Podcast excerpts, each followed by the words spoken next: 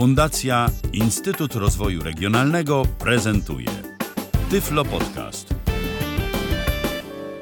Pomocne oko to bezpłatna usługa oferująca zdalną pomoc dla osób z dysfunkcją wzroku. Do dyspozycji użytkowników oddajemy wersję przeglądarkową oraz aplikacje mobilne dla systemów iOS oraz Android. Za pomocą kamery w komputerze, telefonie czy tablecie, pomocne oko pozwoli na uzyskanie informacji, która inaczej jest niedostępna, na przykład rozkłady jazdy na przystankach, dokumenty papierowe, inne informacje wizualne i tym podobne. Aplikacja w prosty sposób pozwala na połączenie z konsultantem, a pomoc może być świadczona na wiele sposobów z wykorzystaniem połączenia głosowego, połączenia wideo, połączenia audio-wideo i czatu tekstowego. Oprócz tego możliwe jest również przesyłanie plików, udostępnianie ekranu, a także udostępnianie komputera, o ile użytkownik posiada odpowiednie oprogramowanie. Konsultanci pomocnego oka są do dyspozycji od poniedziałku do piątku od 8 do 16.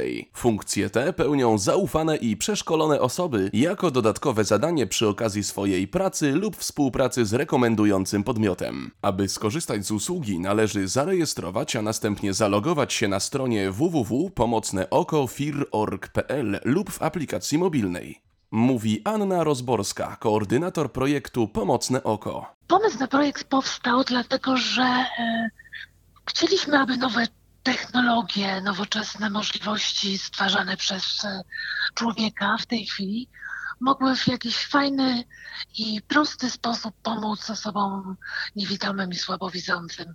Zdalnie, bez konieczności stałej obecności osoby drugiej koło osoby niewidomej.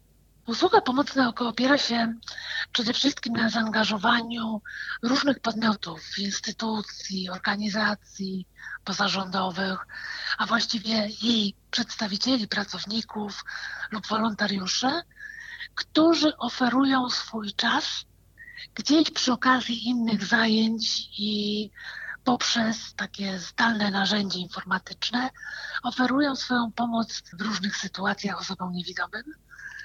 To jest y, na takiej zasadzie, że siedzą sobie przy własnym komputerze, laptopie, robiąc swoją pracę. I jeżeli ktoś zadzwoni, jakaś osoba niewidoma potrzebująca w tym momencie pomocy, no to jeżeli mogą sobie na to pozwolić, to mogą odebrać połączenie i na przykład y, pomóc tej osobie odczytać e, jakiś tekst, coś zobaczyć, czy rozpoznać kolor, czy e, przeczytać coś, co jest na stronie niedostępne. Chodziło również o to w tym pomyśle, żeby to nie były przypadkowe osoby, e, ale osoby, które są jakoś tam rekomendowane przez instytucje bądź organizacje i podpisują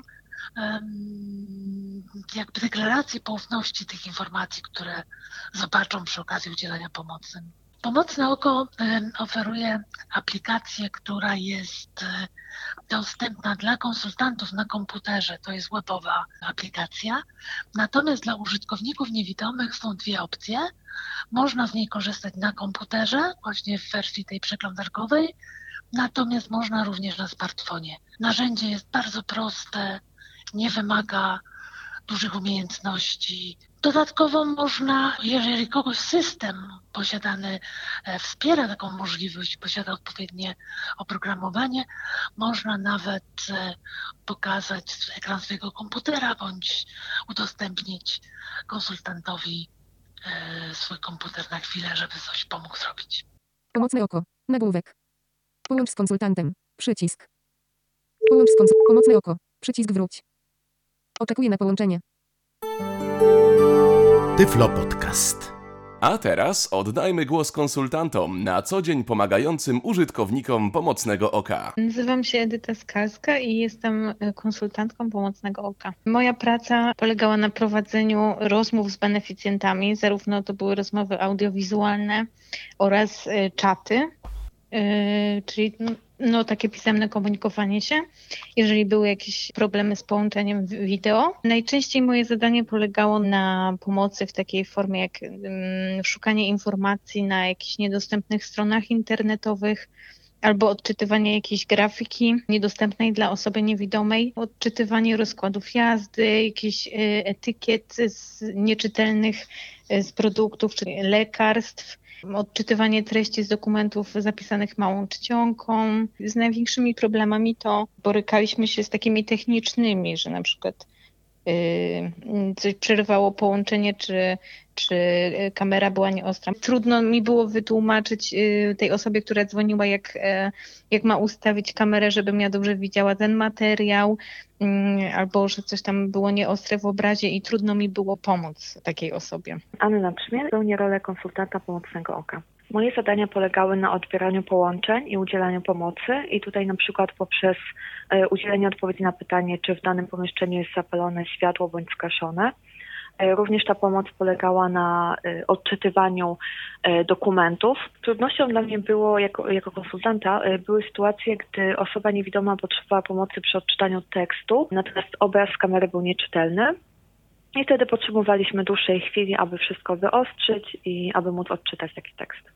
Osoby, e, które chcą skorzystać z usługi Pomocne Oko, nie powinny się stresować e, czy denerwować tym, że dzwonią, ponieważ wszystko odbywa się w zaufanej atmosferze i myślę, że spokojnie mogą przedstawić swoją prośbę czy też pytanie, a ja im udzielę odpowiedzi. Nazywam się Magdalena Poślada, jestem konsultantką Pomocnego Oka. Moja praca polegała na konsultacji e, z osobami, które dzwoniły na ten portal. Najczęściej było, to były konsultacje w sprawach przeczytania jakiegoś e, listu, dokumentu lub sprawdzenia, czy na przykład w pokoju jest zapalone światło, czy e, pomoc w rozpoznaniu jakiejś innej rzeczy. Trudności były w tym, że na przykład osoba nie potrafiła do końca um, odpowiednio nakierować kamerę, żeby mogła wystarczająco przeczytać, co to była za rzecz lub dokument, z racji albo wykadrowania, albo łącza internetowego. Użytkowników, którzy będą dzwonić z prośbą o pomoc, proszę o kierowanie się wskazówkami, które daje e, konsultant. Nie, pró nie próbowanie na własną rękę wykadrować obrazu. Był to Tyflo Podcast. Pierwszy polski podcast dla niewidomych i słabowidzących. Program współfinansowany ze środków Państwowego Funduszu Rehabilitacji Osób Niepełnosprawnych.